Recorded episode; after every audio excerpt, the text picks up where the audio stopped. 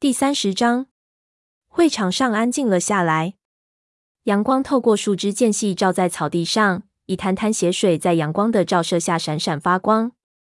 云尾挣扎着爬起身，步履蹒跚地走到火星身边。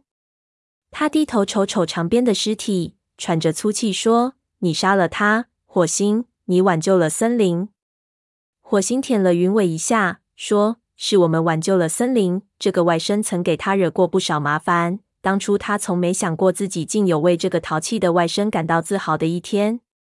去找炭毛，让他给你处理一下伤口。云伟点点头，瘸着腿走开了。火星朝四周扫了一眼，看见大家都聚在本族的医生旁边。一个重新变成了四个，尸足已成为过去。火星没有在猫群中找到沙蜂。心里不由得越来越慌乱。失去沙蜂，他该怎么办啊？不一会儿，他便看见沙蜂一瘸一拐的朝他走来。沙蜂身上血迹斑斑，不过看上去他伤的并不重。火星长吁了口气，说：“感谢星族保佑。”他三步并作两步迎上去和沙蜂会合。沙蜂凝视着他，喃喃道：“我们赢了，我们把血族赶出了森林。”火星忽然感到一阵头晕目眩，仿佛整个森林都在围绕着他旋转。沙风赶忙扶住他，急切地说：“挺住！你失血过多，快去找炭毛看看。”火星在沙风的搀扶下摇摇晃晃地向炭毛走去。沙风的气味以及他温暖的身体，令他感到无比温馨。他们走到炭毛身边，火星支持不住，倒在地上。他不知道自己是否将失去另一条性命，不过周围的声音依然清晰可辨，每一道伤口都火辣辣的痛，一点儿也没有减弱的迹象。这时，鱼爪开始往他的伤口上贴蛛丝。灰条问：“你没事吧？”“嘿，坚持住，火星，你现在不能放弃。”沙风轻轻地推了推火星的肩膀，说：“火星，看看谁来了。”火星坐起身。看见豹星在一群河族猫的簇拥下走了过来。这位河族族长向火星低头行礼，他的身上布满伤口，但目光却炯炯有神，尾巴也翘得笔直。他说：“干得漂亮，火星。”他们说是你杀了长鞭。火星回答说：“这是大家的功劳。如果四大族群没有联合在一起，我们根本别想打败血族。”豹星说。说的没错，不过我们现在又得分道扬镳了。我要带领我的族群回家去，事情很多，既要照顾伤员，又要为牺牲的同胞举行葬礼。火星问：“那么影族呢？”暴星语气坚定地说：“影族必须回他们自己的家。我有了一位新的族长代表，如果影族胆敢侵犯我们的边界，一定没有好果子吃。”火星好奇地问。谁是你的新任族长代表啊？是雾角。火星吃了一惊。这时，雾角带着鱼爪和风爪从雷族猫群中走了出来。他解释说：“我要和豹星一起回去。谢谢你们收留了我，可在我的心里，河族才是我真正的归属。”火星点了点头。他也从来没有想过雾角会和他的亲族彻底断绝关系。他说：“可。”发生了时髦的事情后，你仍然要当组长代表吗？雾角的眼睛里充满了悲痛的神情，但他回答的语气却异常坚定。在战斗开始之前，豹星就征询了我的意见。当时我说我需要时间来考虑。现在我知道，为了时髦，也为了族群，我必须挑起这副担子。火星低了低头，以示对雾角的决定的尊重。他说。愿星族保佑你，你永远是雷族的朋友。鱼爪和风爪瞅瞅火星，又瞅瞅豹星，一时间拿不定主意。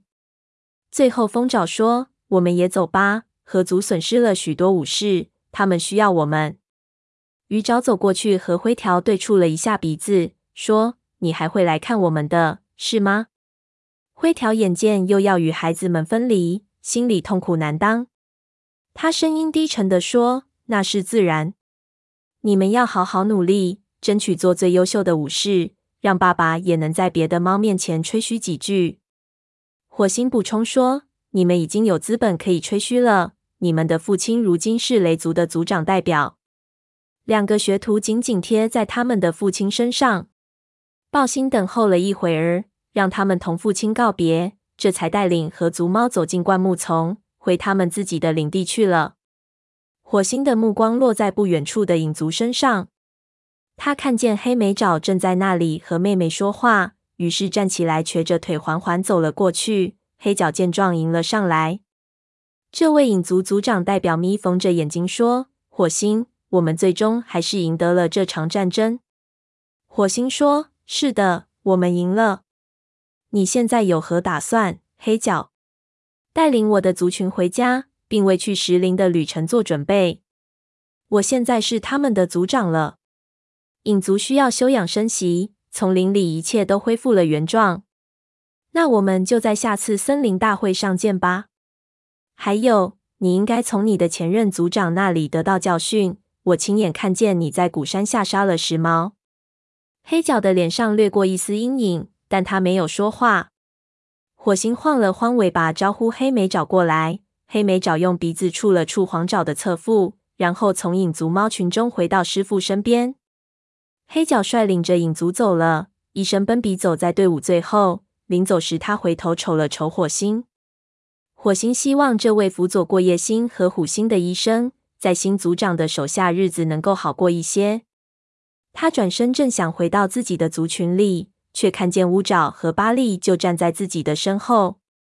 乌爪望着影族武士们消失在灌木丛深处，低声说：“我感觉黑角靠不住，他是个惹事精。”火星回答：“我知道，不过别担心，假若他真的挑起事端，雷族会有所防范的。”巴利感慨地说：“至少长鞭死了，那些两腿动物地盘里的猫将有机会过上安宁的生活，他们也许能活得更快乐些。”火星问。你还打算回到两腿动物的地盘里去吗？才不会呢！巴利的尾巴一下子翘起来。我们直接回家去。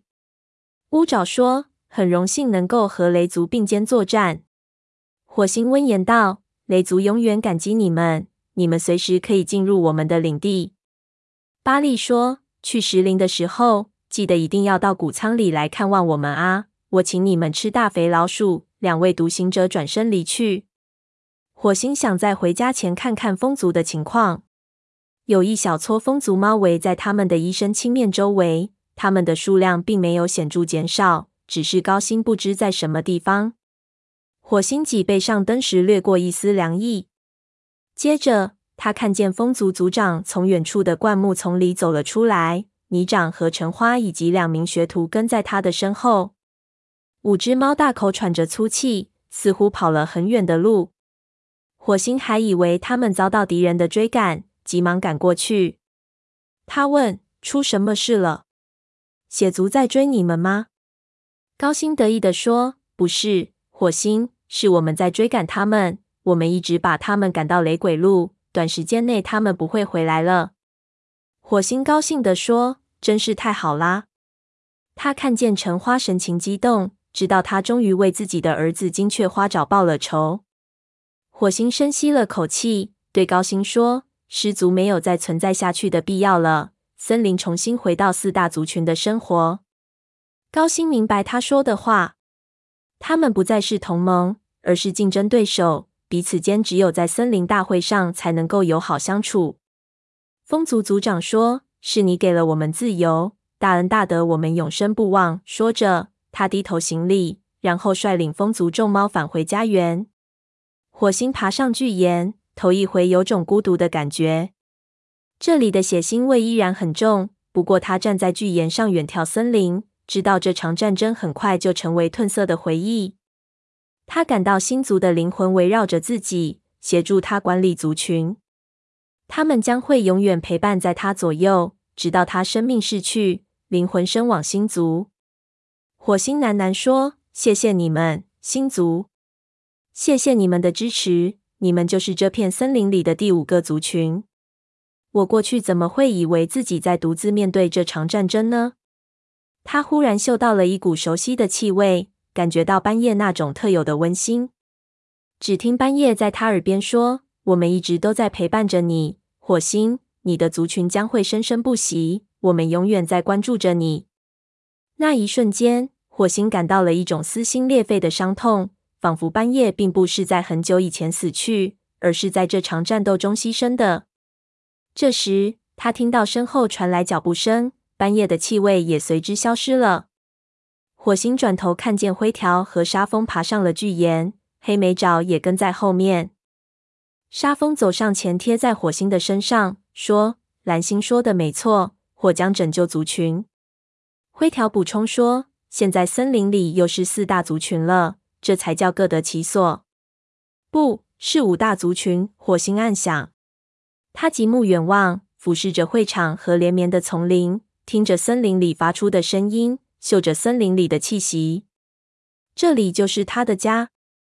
他的耳边仿佛响起了千百个窃窃私语，告诉他冰封的大地即将解冻，春天就要来临，树木会吐出绿芽，猎物们将从昏沉的冬眠中苏醒。朝阳出现在这片丛林之上，金色的阳光洒满大地。火星觉得这是他有生以来见过的最明媚的早晨。第三十章。会场上安静了下来，阳光透过树枝间隙照在草地上，一滩滩血水在阳光的照射下闪闪发光。云尾挣扎着爬起身，步履蹒跚地走到火星身边。他低头瞅瞅场边的尸体，喘着粗气说：“你杀了他，火星，你挽救了森林。”火星舔了云尾一下，说：“是我们挽救了森林。这个外甥曾给他惹过不少麻烦。”当初他从没想过自己竟有为这个淘气的外甥感到自豪的一天。去找炭毛，让他给你处理一下伤口。云尾点点头，瘸着腿走开了。火星朝四周扫了一眼，看见大家都聚在本族的医生旁边。一个重新变成了四个，失足已成为过去。火星没有在猫群中找到沙风，心里不由得越来越慌乱。失去沙风，他该怎么办啊？不一会儿，他便看见沙风一瘸一拐的朝他走来。沙风身上血迹斑斑，不过看上去他伤得并不重。火星长吁了口气，说：“感谢星族保佑。”他三步并作两步迎上去和沙风会合。沙风凝视着他，喃喃道：“我们赢了，我们把血族赶出了森林。”火星忽然感到一阵头晕目眩。仿佛整个森林都在围绕着他旋转。沙峰赶忙扶住他，急切地说：“挺住！你失血过多，快去找炭毛看看。”火星在沙峰的搀扶下摇摇晃晃地向炭毛走去。沙风的气味以及他温暖的身体，令他感到无比温馨。他们走到炭毛身边，火星支持不住，倒在地上。他不知道自己是否将失去另一条性命。不过，周围的声音依然清晰可辨，每一道伤口都火辣辣的痛，一点儿也没有减弱的迹象。这时，鱼爪开始往他的伤口上贴蛛丝。灰条问：“你没事吧？”“嘿，坚持住，火星，你现在不能放弃。”沙风轻轻地推了推火星的肩膀，说：“火星，看看谁来了。”火星坐起身，看见豹星在一群河族猫的簇拥下走了过来。这位河族族长向火星低头行礼，他的身上布满伤口，但目光却炯炯有神，尾巴也翘得笔直。他说：“干得漂亮，火星！他们说是你杀了长鞭。”火星回答说：“这是大家的功劳。如果四大族群没有联合在一起，我们根本别想打败血族。”暴星说：“说的没错，不过我们现在又得分道扬镳了。”我要带领我的族群回家去，事情很多，既要照顾伤员，又要为牺牲的同胞举行葬礼。火星问：“那么影族呢？”暴星语气坚定地说：“影族必须回他们自己的家。我有了一位新的族长代表，如果影族胆敢侵犯我们的边界，一定没有好果子吃。”火星好奇地问：“谁是你的新任族长代表啊？”是雾角。火星吃了一惊，这时雾角带着鱼爪和风爪从雷族猫群中走了出来。他解释说：“我要和豹星一起回去，谢谢你们收留了我，可在我的心里，河族才是我真正的归属。”火星点了点头。他也从来没有想过雾角会和他的亲族彻底断绝关系。他说：“可发生了时髦的事情后，你仍然要当族长代表吗？”雾角的眼睛里充满了悲痛的神情，但他回答的语气却异常坚定。在战斗开始之前，豹星就征询了我的意见。当时我说我需要时间来考虑。现在我知道，为了时髦，也为了族群，我必须挑起这副担子。火星低了低头，以示对雾角的决定的尊重。他说：“愿星族保佑你，你永远是雷族的朋友。”鱼爪和风爪瞅瞅火星，又瞅瞅豹星，一时间拿不定主意。最后，风爪说：“我们也走吧。河族损失了许多武士，他们需要我们。”鱼爪走过去和灰条对触了一下鼻子，说：“你还会来看我们的，是吗？”灰条眼见又要与孩子们分离，心里痛苦难当。他声音低沉地说：“那是自然。你们要好好努力，争取做最优秀的武士，让爸爸也能在别的猫面前吹嘘几句。”火星补充说：“你们已经有资本可以吹嘘了。你们的父亲如今是雷族的族长代表。”两个学徒紧紧贴在他们的父亲身上。豹星等候了一会儿。让他们同父亲告别，这才带领河族猫走进灌木丛，回他们自己的领地去了。火星的目光落在不远处的影族身上，他看见黑莓爪正在那里和妹妹说话，于是站起来，瘸着腿缓缓走了过去。黑角见状，迎了上来。这位影族族长代表眯缝着眼睛说：“火星，我们最终还是赢得了这场战争。”火星说：“是的，我们赢了。”你现在有何打算，黑角？带领我的族群回家，并为去石林的旅程做准备。我现在是他们的族长了。影族需要休养生息，丛林里一切都恢复了原状。那我们就在下次森林大会上见吧。还有，你应该从你的前任族长那里得到教训。我亲眼看见你在古山下杀了石猫。黑角的脸上掠过一丝阴影。但他没有说话。火星晃了晃尾巴，招呼黑莓爪过来。黑莓爪用鼻子触了触黄爪的侧腹，然后从影族猫群中回到师傅身边。黑角率领着影族走了，医生奔比走在队伍最后。临走时，他回头瞅了瞅火星。火星希望这位辅佐过夜星和虎星的医生，在新族长的手下日子能够好过一些。他转身正想回到自己的族群里。却看见乌爪和巴利就站在自己的身后。乌爪望着影族武士们消失在灌木丛深处，低声说：“我感觉黑角靠不住，他是个惹事精。”火星回答：“我知道，不过别担心，假若他真的挑起事端，雷族会有所防范的。”巴利感慨地说：“至少长鞭死了，那些两腿动物地盘里的猫将有机会过上安宁的生活。”他们也许能活得更快乐些。火星问：“你还打算回到两腿动物的地盘里去吗？”“才不会呢！”巴利的尾巴一下子翘起来。“我们直接回家去。”乌爪说：“很荣幸能够和雷族并肩作战。”火星温言道：“雷族永远感激你们，你们随时可以进入我们的领地。”巴利说：“去石林的时候，记得一定要到谷仓里来看望我们啊。”我请你们吃大肥老鼠。两位独行者转身离去。火星想在回家前看看风族的情况。有一小撮风族猫围在他们的医生青面周围，他们的数量并没有显著减少，只是高星不知在什么地方。火星脊背上登时掠过一丝凉意。